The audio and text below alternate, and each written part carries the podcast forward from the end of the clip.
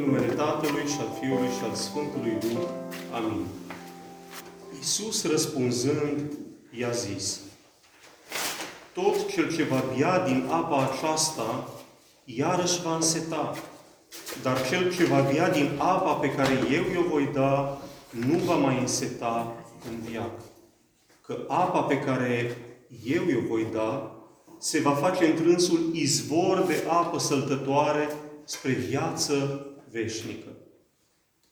Sunt versetele 13 și 14 ale pericopei evanghelice citite astăzi, care ne vine de la Evanghelistul Ioan, din capitolul 4, versetele de la 5 la 42. Ne aflăm în Duminica Femeii Samarinence și am avut în față o pericopă foarte lungă și extrem, extrem de complexă. Cred că este, deși nu pare la prima vedere, una dintre cele mai complexe pericope ale Evangheliei. Ca și o observație, o primă observație, capitolul 4 are 54 de versete. Și ceea ce am citit noi ocupă, practic, aproape întreg capitolul. Și ne propune niște termeni diversi dar foarte, foarte puternici. Primul este apa, după aceea mâncarea, semănatul și semănătorii, secerișul și secerătorii, rodul și răsplata. Să știți că astăzi o să ne ocupăm doar de unul dintre ei. Ne vom ocupa de apă pentru că eu îl consider în această pericopă ca fiind cel mai puternic reper dintre toate. Și o să încercăm împreună să vedem de ce. După această scurtă introducere, ne vom opri asupra timpului și spațiului, ne vom apleca asupra Samariei și a problemelor ei, asupra apei, cum spuneam, și vom încheia cu câteva concluzii. Acum, timpul și spațiul. Timpul ne aflăm, după cum v-ați dat probabil deja seama, la începutul Evangheliei lui Ioan. Capitolul al patrulea, botezătorul încă trăia și boteza. Și ne aflăm foarte important imediat după convorbirea lui Isus cu Nicodim, acel prea înțelept gânditor al, al Sinedriului evreiesc. Din punct de vedere al spațiului, ne aflăm din nou pe drum. Și nu doar că Domnul era pe drum, ci mai aflăm că și obosise, pentru că El în smerenia Lui călătoria preponderent pe jos. Plecase din Iudeea spre Galileea. Și drumul din Iudeea în Galileea trecea prin Samaria. Mai precis, ne, ne aflăm la o fântână a patriarhului Iacob, Iacov, un puternic simbol al acestei Evanghelii. Despre Samaria, trebuie să vă spun că și o să încercăm să ne oprim puțin mai, mai mult asupra ei pentru a înțelege ce era această regiune, cine erau locuitorii ei și care era relația lor particulară cu, cu poporul iudeu și ulterior cu, cu Domnul. Samaria era o regiune centrală a Israelului și era mărginită, conform istoricului Iosif Flaviu, de Galileea la nord, de Iudeea la sud, de Iordan la est și de Marea Mediterană la vest. Deci era o zonă care ocupa spațiul central al Țării Sfinte în acel moment. Și același istoric ne descrie Samaria ca un ținut deluros, asemănător cumva cu Iudeea, cu apă suficientă, important, mai ales pentru acele momente sau acele timpuri, și astăzi, dar aminte atunci, și foarte, foarte roditor.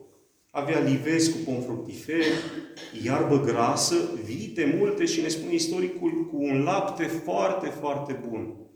Și, din nou, foarte important, cu mulți locuitori.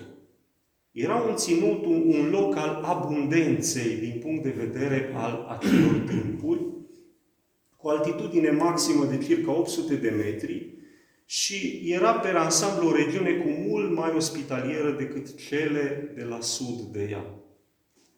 Aparținuse acest teritoriu inițial la cucerirea țării sfinte tribului lui Efraim. Și Ulterior, după, după moartea lui Solomon, care a fost în anul 931 înainte de Hristos, întregul regat al lui Israel se împarte în două, în regatul de sud și regatul de nord. Ei bine, Samaria devine parte a regatului de nord și orașul numit Samaria devine capitală a acestui regat.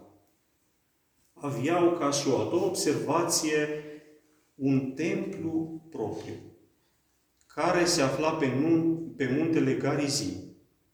Nu se știe, în, în istorie, nu se știe când a apărut acest templu, când a apărut implicit schisma religioasă care a adus la apariția acestui templu, dar este posibil să fi fost quasi simultan cu, cu schisma politică. Atunci a apărut acest templu pe muntele Garizim. Știți bine că la evrei era un singur loc de închinare. Nu, nu era cum avem noi astăzi nenumărate biserici, ci era un singur loc în care putea fi adusă slavă lui Dumnezeu. Inclusiv cei din diaspora veneau anual să se închine în acest templu de la Ierusalim. Deci vă dați seama ce însemnase pentru, pentru acele timpuri ca o parte a poporului evreu să ajungă să se închine într-un alt templu. După circa 200 de ani de la înființarea acestui regat de nord al lui Israel, din care făcea parte Samaria,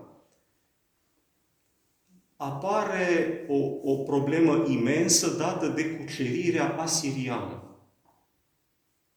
Trei ani a, a durat asediul cetății până au putut să, să cucerească asirienii capitala, deci vă dați seama cât de puternică era acea cetate, și din acest moment lucrurile se complică foarte, foarte tare. Apare robia, implicit un obicei al vremii și nu doar al vremii, schimbul de populații, cei cotropiți erau dus în, în țara cotropitorului ca și, ca și sclavi.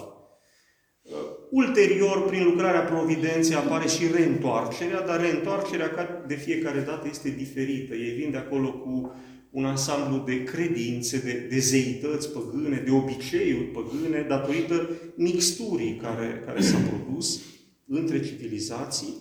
Și astfel, în, în întreaga zonă a Samariei, uh, vom experimenta din acest moment un, un mix sociocultural și religios teribil de greu de gestionat în acele momente.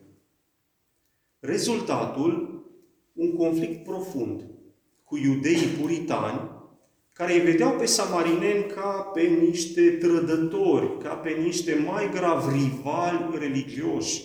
Aveau un alt templu, amestecați cu străinii și așa mai departe. Ca și o altă observație, a treia, samarinenii în cultul lor își asumau, să știți, întâietatea față de iudei. Deci nu doar că reprezentau o contrapartidă, o contraofertă religioasă, și ei considerau că ei sunt cei care sunt îndreptățiți să fie primii, pentru că la cucerirea țării sfinte, aici, pe muntele Garizim, a fost ridicat, din ce se știe, primul altar. Nu primul templu, dar un prim altar, cum îl construiau ei atunci din pietre, în care îl, îl slăveau pe Dumnezeu. Și datorită acestui lucru, considerau că templul de pe muntele Garizim este mai mare decât templul de pe templul din Ierusalim. Și tot din punct de vedere religios și diferenția în continuare de iudei este faptul că ei urmau destul de strict doar Pentateucul, cele, cele, cele cinci cărți ale lui Moise. Primele cinci cărți ale, ale Vechiului Testament și prea puțini erau interesați de profeții lui Israel. Acum, următoarea oprire este apa. Și pentru a înțelege și pentru a ne-o, ne-o, ne-o arăta în, în adevărată însușire, Domnul intră astăzi în această lume. atât de, de diferită de cea a poporului iudeu și poposește la fântâna patriarhului Iacov, Iacov pentru a-i cere apă unei femei străine. Ca și o altă observație, să știți că Domnul a încălcat atunci toate cutumele social-religioase pe care le cam tinde, pe care cam tinde să le prețim și noi astăzi. A vorbit cu o femeie singură. Nu era permis în acea perioadă, care aflăm că nu avea nici măcar o viață așezată sau, sau curată, era deja un plus în, în, în ceea ce a făcut Domnul, în coborământul Domnului, era de neam de samarineni. Și dacă până aici, să știți că era aproape scandalos gestul lui, vă dați seama ce s-a întâmplat când i-a mai cerut și apă de băut. Și acum vine o întrebare, știți de ce a făcut-o?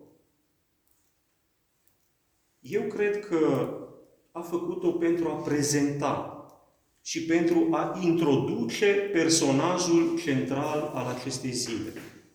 Să știți că nu este nici femeia, cum ni s-ar părea, nu sunt nici măcar apostolii sau samarinenii care s-au convertit în număr mare, nici profeții care au semănat, și putem spune că nici măcar Domnul însuși nu este personajul central al zilei. Sfântul Ioan Gură de Aur ne ajută să-L identificăm. Și ne spune așa că Scriptura obișnuiește, obișnuiește să numească Harul Duhului Sfânt după lucrarea Lui. Și o primă denumire o avem ca și foc. Ne-o spune botezătorul, în Matei, capitolul 3, versetul 11, acesta vă va boteza cu Duh Sfânt și cu foc. Aici, în, în acest text de la, de la Matei, dă Duhului numere de foc pentru a sublinia înflăcărarea dăruită de har. Gândiți-vă că Petru, după ce a primit Harul Duhului Sfânt, a vorbit în Ierusalim cu așa înflăcărare, încât s-au convertit 3.000 de bărbați cu familiile lor. Și totodată puterea unică în istoria neamului omenesc de a mistui păcatele. Aceasta este puterea de foc a Harului Duhului Sfânt. Astăzi, Domnul, atunci când spune apa pe care eu voi da, pe care eu voi da eu se va face întrânsul izvor de apă săltătoare spre viață veșnică, să știți că apa de aici ne indică tot pe Duhul, a cărei lucrare este astăzi de curățire, sau mai bine zis de răcorire. Și să știți că arșița acelei zile cam tot asta indica, de răcorire a sufletelor care îl primesc pe El cumva așa să vă imaginați că așa este lucrarea Duhului pentru suflet, cum este apa pentru o grădină. Adică acolo unde este apă în grădină, cresc pom fructiferi, e mereu verde, plină de ierburi aromate și sănătoase. Așa este lucrarea Harului Duhului Sfânt pentru suflet. Câteva concluzii Ziua de astăzi, pe lângă multe altele, să știți că este nimic altceva decât o avantpremieră a Marii Sărbători a Rusalilor, care se apropie și ni-l indică tainic pe Duhul Sfânt și venirea Lui între noi.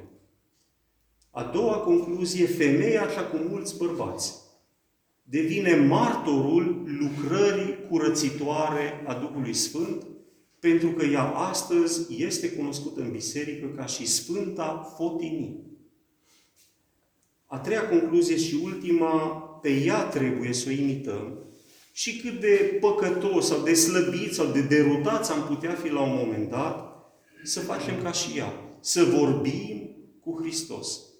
Pentru că apa Lui va răcori cu siguranță și inima noastră. Amin.